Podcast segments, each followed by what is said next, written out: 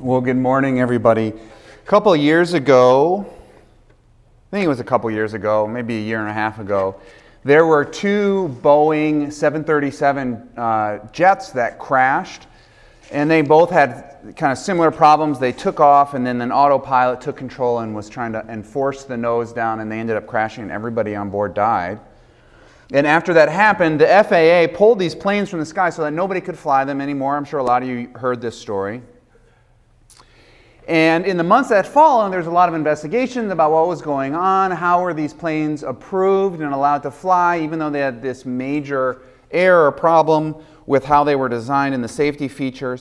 And what ended up coming out is that Boeing, the manufacturer of these aircraft, and the FAA, the organization that is supposed to be overseeing and making sure that the aircrafts are safe, they had developed really this cozy relationship where the FAA was kind of allowing, uh, more or less, allowing Boeing to perform their own safety inspections. They, uh, uh, or at least they had ceded a lot of control and they were really trusting that what Boeing said about the safety precautions were true and the inspections that they were doing, that th- those were true as well. And so then people were like, whoa, whoa, whoa, that's not good when you're kind of, you're doing your own oversight.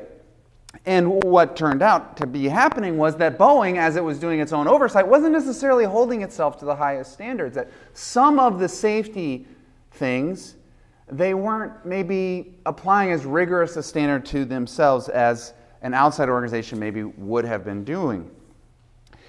And uh, there's this huge demand for their airplanes. They were producing tons, everyone was buying them. And so it seemed like what had happened was there's this culture that developed within Boeing to just hit the numbers, hit the projections, and just keep getting the airplanes out. Stock price was surging, keep getting the airplanes out. And when someone raised concern, hey, we should slow down because there's a safety issue, that there was this pressure that was placed on them not to do anything, not to say anything. And uh, around the same time this was happening, I went out and visited a pastor friend of mine in Seattle, and he had someone in his church who had been working for Boeing. And before this, the, the airplanes crashed, before this whole story broke, he had uh, shared with my friend, who was a pastor, that he was morally conflicted at his job because part of what his job was was to, to name where there were some safety issues. And he was bringing, raising the alarm that he was concerned, but he was consistently being pressured to just let it go. And this pressure got to be so hard for him to bear that he quit his job. He felt so much pressure to approve things that he didn't think should be approved that he quit. This person, what he was experiencing was this workplace culture that was forcing him to, to conform in a certain way, forced to do things that were out of alignment with what was happening inside of him, right?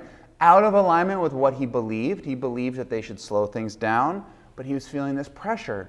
So he didn't feel like he could act here in the way that he believed on the inside. Forced to do things that were out of alignment with his feelings, he was feeling distraught and uncomfortable, but he was asked to hide those feelings, suppress those feelings, and just go along with what the culture was pressuring him to do. He felt forced to do things that were out of alignment with his desires. He had a desire to change the trajectory of the project. But because of the pressure in his workplace culture, he, he wasn't able to do what he wanted. And for those of us who have been in this sorts of situation, this is a terrible feeling. When something is happening inside of us and we want to respond to it and name it and notice it, then there's this external pressure that's forcing us to conform in a way that denies what's happening inside out of alignment with who we really are, this feels terrible. And this example of this employee at Boeing, this is an extreme example of that with terrible consequences, tragic, but it's by no means unique. This dynamic where there's this culture that's forcing us to be a certain way, that's in conflict with what's going on inside us, we experience this all the time. When I started thinking about where we experience this, the first thing obviously that comes up is like grade school, middle school, high school. There's sort of this pressure to conform around, the, around what the culture says is cool, right? This is, our, this is oftentimes our first introduction, this pressure. There's a certain pressure in all of our family of origins, just in, in what was considered normal. And sometimes as you grow up, when you maybe go travel back home and visit with your family, you feel like this pressure to go back into these ways that you were doing things when you were a high school student. There's a pressure to conform based on where you lived, who your neighbors are, what's going on, what's normal in your neighborhood. Pressure can occur on social media, just as in your social media network. What people define as good behavior or the right beliefs or the right way to think, there's this pressure to conform. We all know what this pressure feels like. It can feel like a culture forcing us to be a certain way that isn't consistent with our inner thoughts or our inner desires or what we believe on the inside or, or what we're feeling we may need feel like we may need to cover them up. But what i want to remind us this morning is that the this is basically in every culture every environment every network of people that we're a part of. But what i want to remind us this morning is that the one place that you and i will never feel forced never ever feel pressured to be somebody other than we are is in our relationship with Jesus. Jesus doesn't pressure you. Jesus doesn't force you to do anything. He invites us into a new way of living. And in the invitation that he makes to you and me, the life that he wants for you and the life that he wants for me is characterized by this one word unforced. To be in relationship with Jesus is to learn how to live an unforced life. Sermon series that we're in right now it's called Learning the Unforced Rhythms of Grace. And it comes from the passage in Matthew 11 where Jesus is inviting us to come be in relationship with uh, Him and recover our lives. He says, Are you tired? Are you worn out? Are you burned out on religion? Come to me. Get away with me and you'll recover your life. I'll show you how to take a real rest walk with me and work with me. Watch how I do it. Learn the unforced rhythms of grace. I won't lay anything heavy or ill fitting on you. Keep company with me, and you'll learn to live freely and lightly. So, today, this last day of this sermon series, what I want us to consider is what it means to live an unforced life and what it means for our community. This is our tagline, Learning the Unforced Rhythms of Grace. What it means for us as a community to be an unforced community. When Jesus invites you and me into relationship with Him, He's not pressuring us to, to do anything that is out of alignment with who we are. He's not forcing us to be somebody inconsistent with our beliefs, feelings, or desires. He doesn't force us to do anything. And since we, New City, are a local church, we're called to be the physical presence of Jesus on this earth. So if Jesus isn't forcing you and me and anyone who comes to him to do anything or pressuring them to be somebody else, then we shouldn't either. We're the physical presence of Jesus. So I want us to consider how can we be a church community that doesn't force people into conformity? Maybe said another way, how can we be a church community where each of us, myself included, where we can all show up as we are? With our true selves, with our true beliefs what we really believe, with what we really feel, with what we really want. Is it okay for me to be here with the desires that I have, with the feelings that I have, with the beliefs that you may not agree with? My sense is that the church, generally speaking, isn't very good at this. A few years ago, actually, it was a little more than a year ago, about a year ago, I was connecting with an old friend, and it had been a few years since we had connected. And the last time I had talked, he was going to this large church in the Twin Cities. And I'm not going to name the church, but it's kind of one of those churches, and there's a lot of churches like this, but it's one of those churches that kind of considers itself the good church, one of the few churches in all the world who really gets it. And I get the sense sometimes that this church even maybe looks down on other churches or other Christians because they don't get the true gospel or what it really means to follow God. Well, he had been going to this church. And then about a year ago, when we were sharing a meal, he told me that he was no longer going to this church. And I asked him, why? Why aren't you going anymore? And I discovered that one of his children had become a little bit rebellious in high school. And my friend's child acted out, and he acted out in such an extreme way that everybody else in the church noticed, could tell. Here's my friend with a son who's acting out and is rebellious.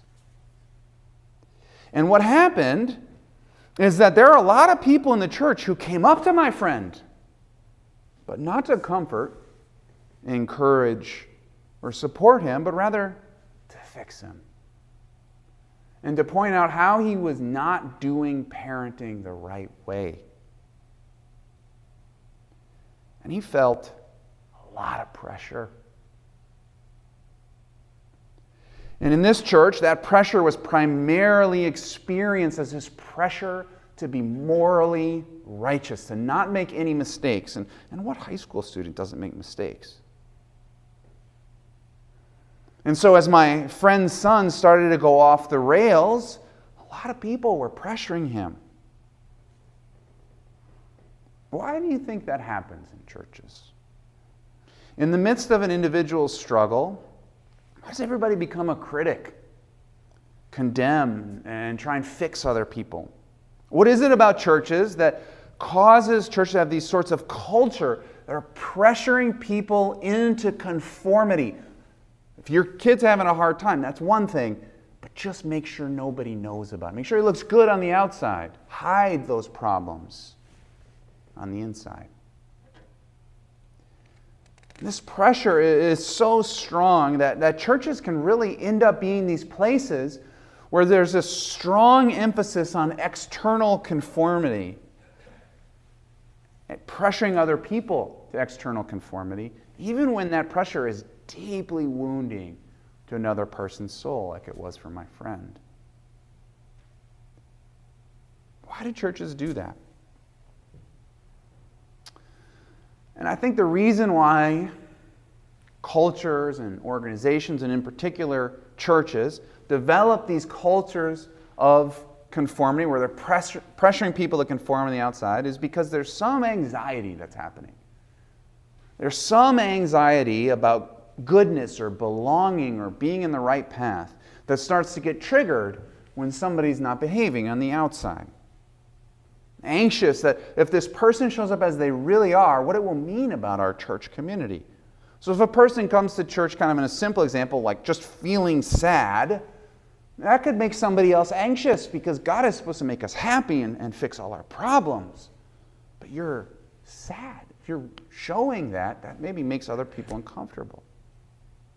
Maybe they're anxious, this person as a child that rebe- rebels, because, well, they were all in the same parenting class together, where they learned the principles of parenting Jesus' way. And, and what if those don't work? What if I pray about God helping my child or protecting him from it, and it doesn't happen? That triggers some anxiety in people. It's better to just let's pressure everybody to conform, and then we act like it on the outside, like everything's working suffer alone, hiding. Maybe they're anxious or anxiety gets triggered when someone goes through financial hardship because it undermines this narrative that if we live according to God's principles, financial blessings will be poured out upon us. People hide those things. In all so many ways, there's this pressure towards external conformity Because there's this anxiety that what we're doing here works a certain way. And, and if we show up as we really are, it exposes some of these false beliefs that we hold on to that creates anxiety in us. Conforming on the outside is a, a way to manage and keep that anxiety at bay. So, just in a simple way, I think this is how churches start to develop these cultures of conformity. Everyone's rigidly doing a series of things to confirm that no, no, we're good. God likes us. We're the good people. The church down the street, they're the bad people. God's blessing us. We know that because these are the things that good people do, and we're doing these things. These are the cultural boundary markers of who's in, and, and it helps us know who's out and who's bad. We're the good people because we do these things. And there's this pressure then that develops on the inside. Everybody to conform to do things. This is how we all know that we're good and we pat each other on the back. I've thought about my history in churches. I'm aware of all the ways churches, meant to be places of unforced rhythms of grace, become these little cultures of intense pressure, forcing everybody to look the same and be the same. Here are a few things that I've experienced. Bible translation. There are some churches where there's this conformity around Bible translation. Other churches, it's maybe certain authors. I've been to a church where everybody in the whole church is reading one of five authors. Some churches, maybe it's just this general sense of success. And so, if your life is going well, then you must be close to God. He's blessed you. So, then there's this intense pressure when you're in this church to look like your life is put together and perfect. In other churches, it's racial. You're not the right ethnicity, you can walk in the door and immediately feel out of place. Everybody else is exactly the same ethnicity. Other churches, there's this theological conformity. I've heard people argue at great length about the difference between the words infallible and inerrant. Or I've seen people leave churches over theological disagreements about how to define the mystery of grace that comes to us when we take communion. As if there is one way to understand that, and if you get it wrong, you're not getting it and not close to God. And there's so many ways that we take these aspects of church life and turn them into these boundary markers around which we can clearly say that person's good or bad if they're on the right side of it. And when that happens, church feels like a place where there is a force being exerted on us, a pressure to conform. But again, Jesus says, I won't lay anything heavy on you. I won't place any burden on you. I won't pressure you. I won't force you to be anybody other than yourself. He isn't going to make you or me conform to anything other than our true self. Now, that doesn't mean that following Jesus won't be hard, right? Because we love conforming to the ways of the world, and a lot about uh, following Jesus is about learning how to let go of those things, which can be deeply painful for us. This is how we get status or power or security in the world. And as we follow Jesus, we learn to let go of those things, which is so hard. But when Jesus invites us to come to Him, we don't have to change first to come to Him. Jesus welcomes you and me as we are. And then as we walk with Him, we learn from Him and we learn about His unconditional love. And as we learn about His unconditional love, we start to change. Not because he's pressuring us or forcing us to change, but because we start to discover who we really are when we're loved unconditionally like this. We no longer feel the need to conform to other people out in the world. The more we know and trust in this unconditional love, freer we feel to show up as we really are thoughts, feelings, and beliefs.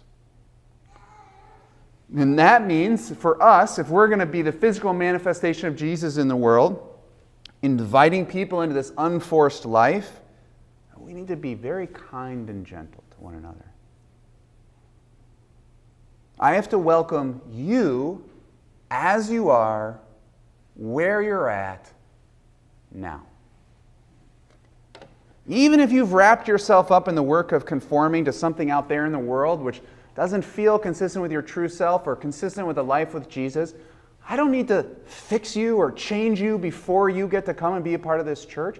This is a church where we are invited into relationship with Jesus just as we are. And we show up as we are because we belong only and solely because of Christ's love for us. Our job as a church community is simply to welcome and invite people into this loving relation, not asking them to change first.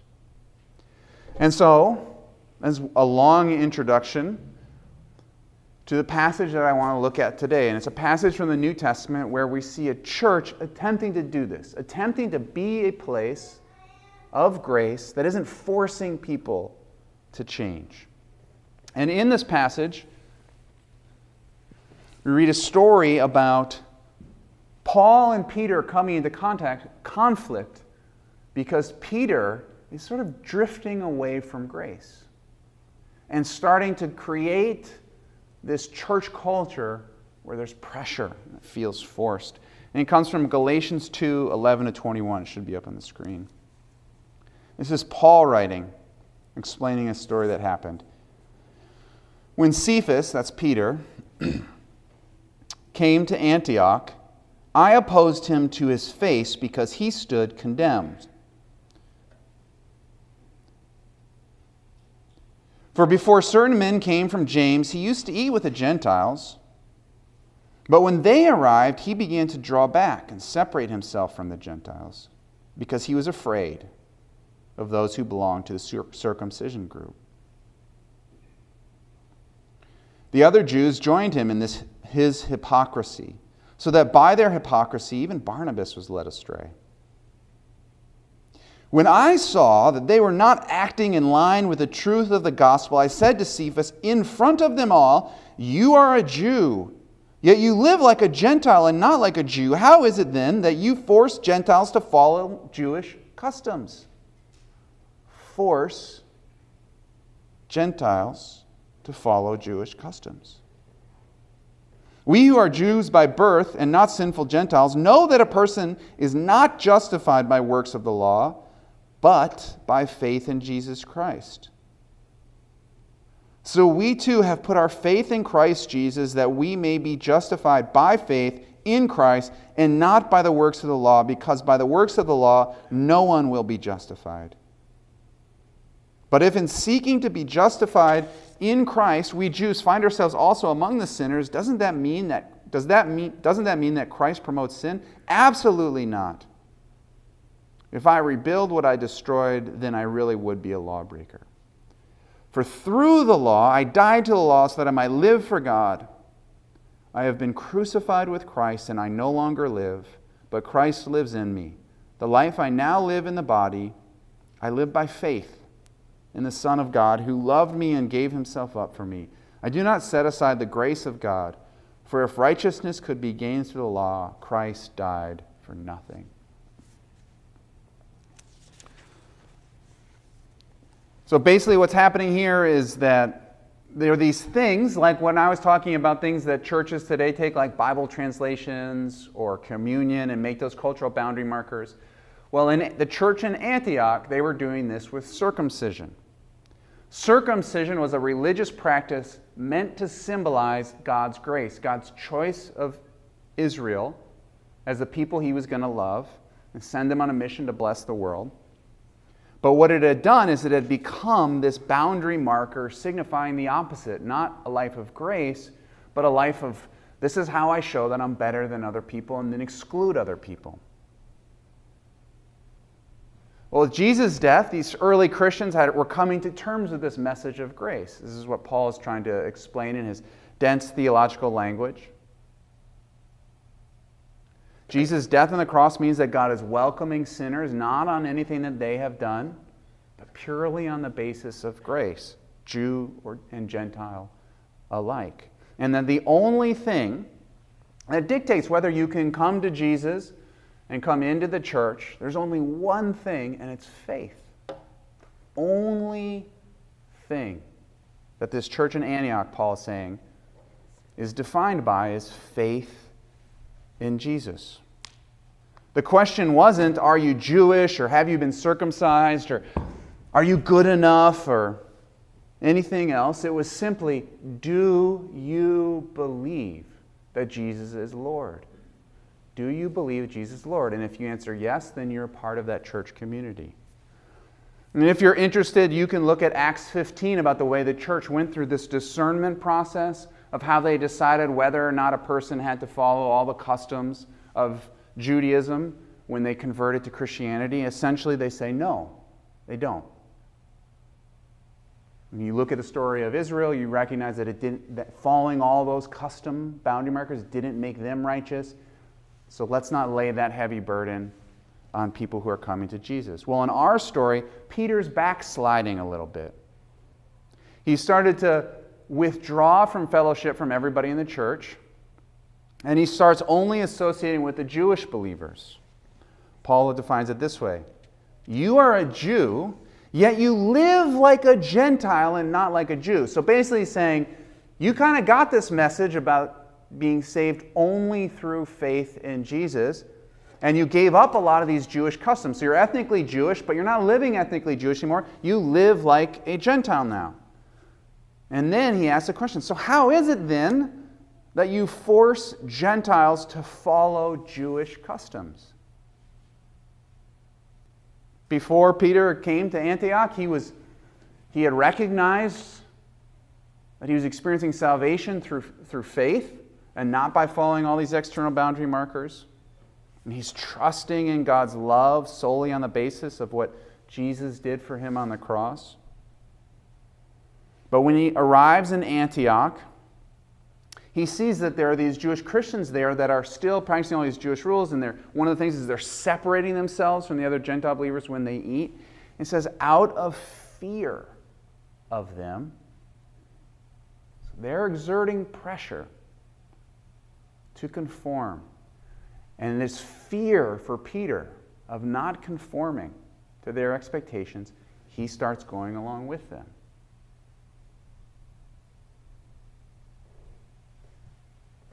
Speaks to just how easy it is for a church to become forced. This is the Apostle Peter.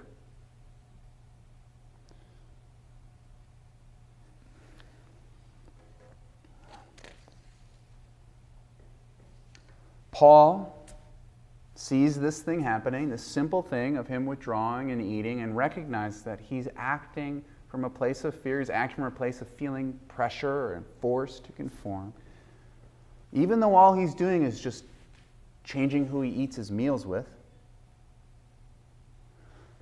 Paul says, When I saw that you are not acting in line with the truth of the gospel. Paul sees this simple thing where Peter is succumbing to this pressure to conform.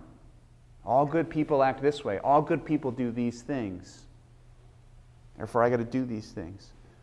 Paul says this is an affront to the gospel.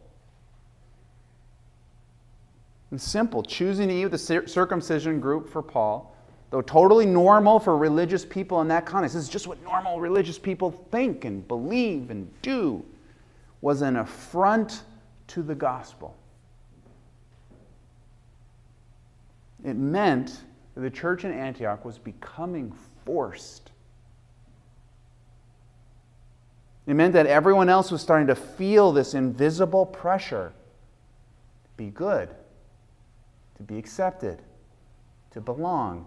You have to hit these cultural boundary markers. You have to begin this sort of person, this sort of ethnicity, this sort of culture. No longer was it a community of grace. People start to feel forced to conform. As a church, I said before, you and I, we want to mirror Jesus' invitation. He says, Come to me, learn the unforced rhythms of grace. And if we want to be this way, if we want to be a community that helps people feel they can come in a way that is unforced, then the only boundary marker for belonging, the only thing that de- defines our identity as a community, why we're here, is this simple question Do you have faith? Do you believe that Jesus is Lord? This is, this is what we gather around. That is it. There's no other forced conformity. You don't have to change who you are in any way, shape, or form to be a part of this church. The only question is do you believe that Jesus is Lord?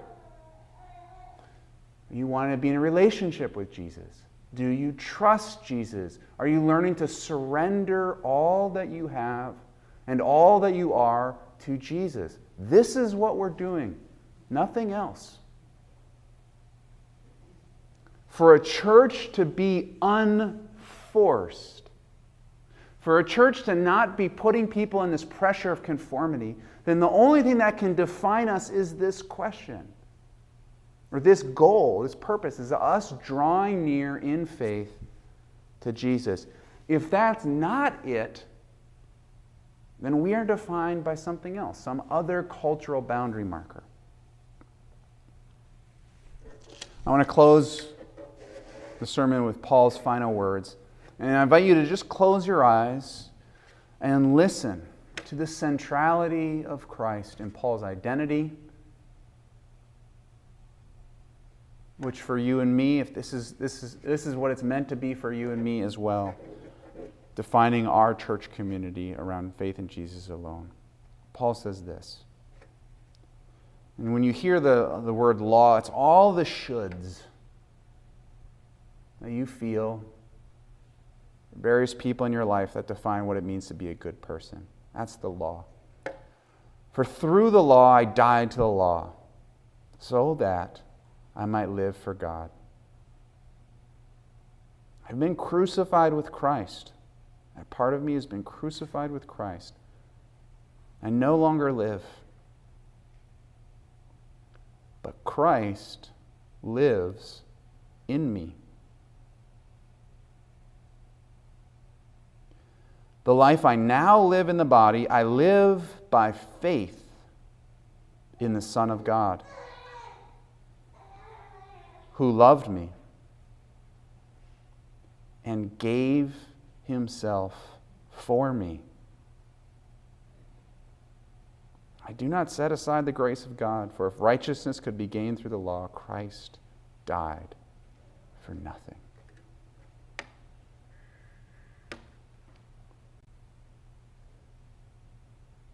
O oh Lord, open our eyes